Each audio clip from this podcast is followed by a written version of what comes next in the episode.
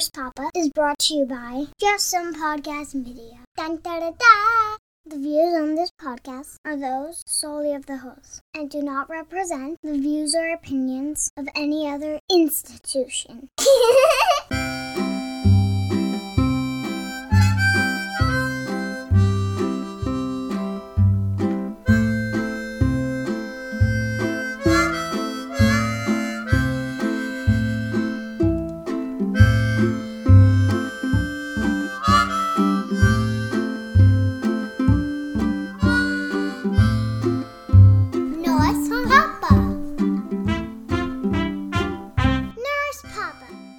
Welcome to Nurse Papa, a podcast from the heart and mind of a pediatric oncology nurse and father. In each episode, I take a deep dive into a story of parenthood, or I tackle a parenting question from one of my loyal listeners in a segment called Dear Nurse Papa. In either case, I hope to come out on the other side with a better understanding of what makes kids and their parents tick. So, Papa, are you still making that podcast thingy? Actually, I am, sweetie. This is the second episode of the Nurse Papa podcast. Wow, that's a lot, Papa. Well, it's a start. What's this episode about? It's about you, your brother, and Momo. Momo! Do you remember Momo, sweetheart? Yes, Papa, I do. Are you ready to hear Momo's story? Yes, Papa. All right, sit tight. Let's go. Momo's Revenge How two parents weaned their kids and themselves from the almighty pacifier. Every action has an opposite and equal reaction, states Newton's third law of motion. This seemingly simple yet deceptively complicated tenet is one of the backbones of modern physics. I admit, I had to Google that famous phrase in order to remind myself that it was Sir Isaac Newton who first penned it. I never studied physics in school. To my abstract brain, the numerous laws and equations germane to this hard science always seemed well beyond my intellectual capacity. It was a hard science after all. Even in the real world, when the solution to a physics like problem is right in front of me, I cannot be moved. I do not care enough about the logical path to that solution to want to understand it. It was not until I became a parent that I did actually become interested in physics, and specifically in the laws of motion. Newton. Just like celestial objects moving through space, or a simple apple falling from a tree, children are also bound by the laws that this dude with a cool ass mullet came up with. Wow. Kids are so complicated, and also so unexpectedly reactive. Oh, yeah. Just when you think you're getting a handle on them, they develop in a different direction than you anticipated, and you have to start all over. All that kid R&D just down the goddamn drain.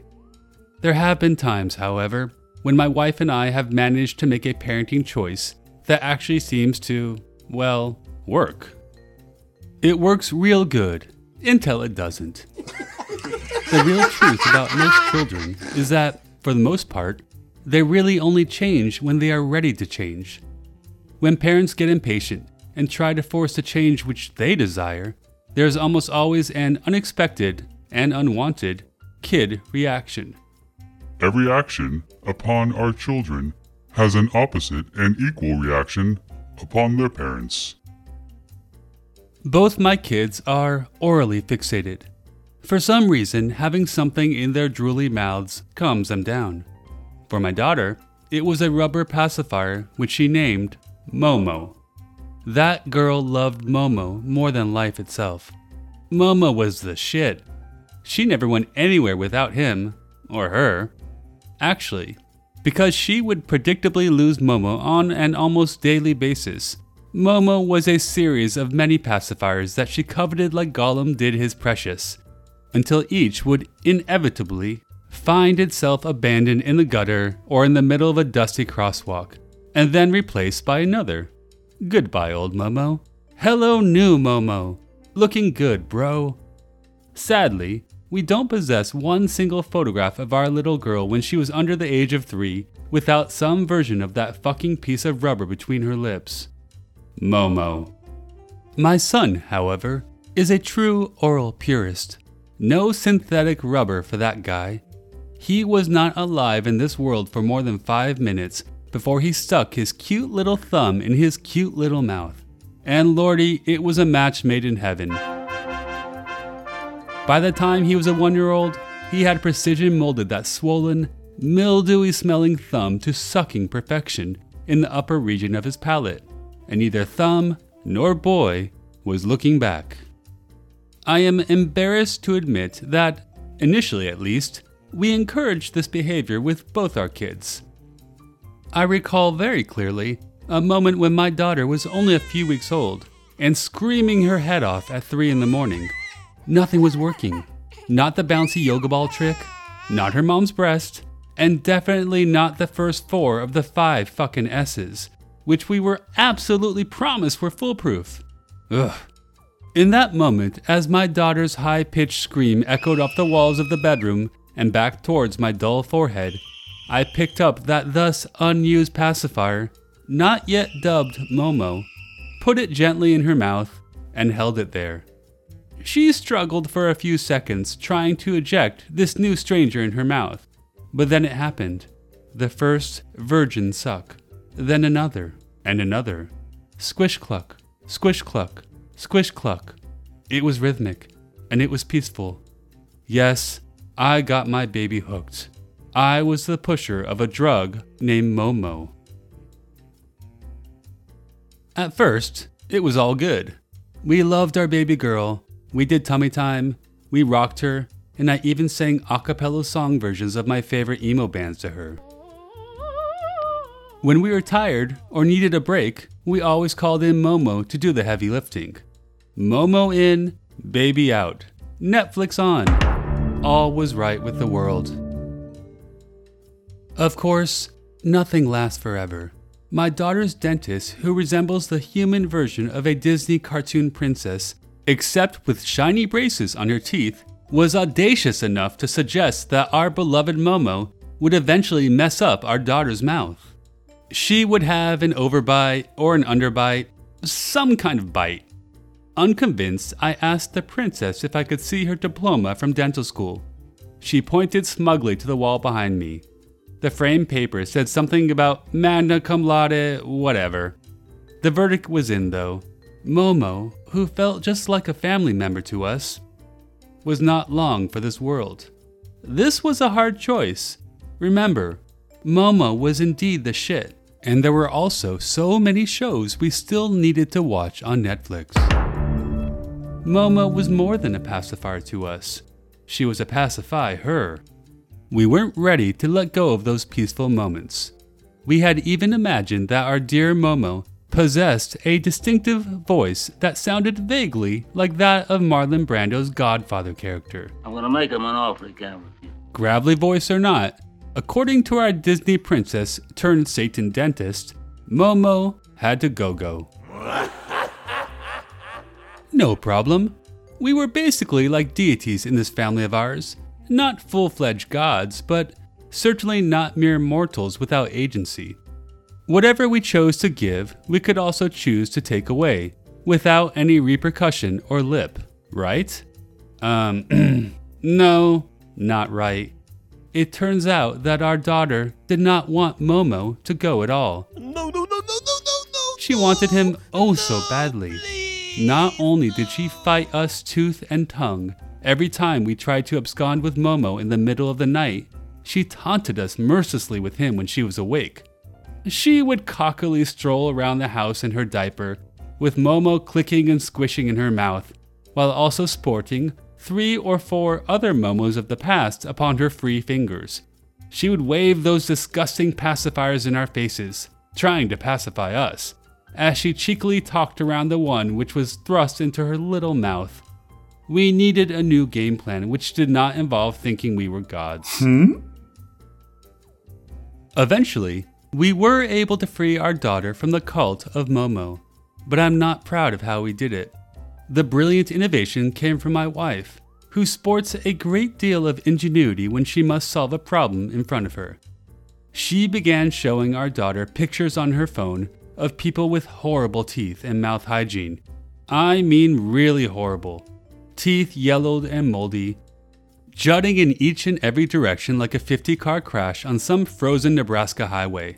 My wife called this condition snaggletooth. Our daughter was at first understandably horrified. Would Momo actually do such a thing to her mouth? No! Momo loved her. She loved Momo. Momo was the shit. It did not take long, though, for the Snaggletooth reconditioning project to pay off. Soon, our little one would actively request viewings of various snaggle teeth to stave off her intense Momo cravings. Each image, just like an electrical shock, would once again set her on the right path. And it worked. Her need for Momo diminished rapidly, but so went with it her basic ability to cope with the many tragedies of toddlerhood. With Momo on her side, she could handle anything life threw at her. Diaper change? No problem. I got Momo right here in my mouth. Bedtime? Sure thing, Papa. Momo is sure tired too. Eat your broccoli? Oh, yes. Momo appreciates a well rounded diet as well. Without Momo on her side, though, everything became harder for her, and for us too.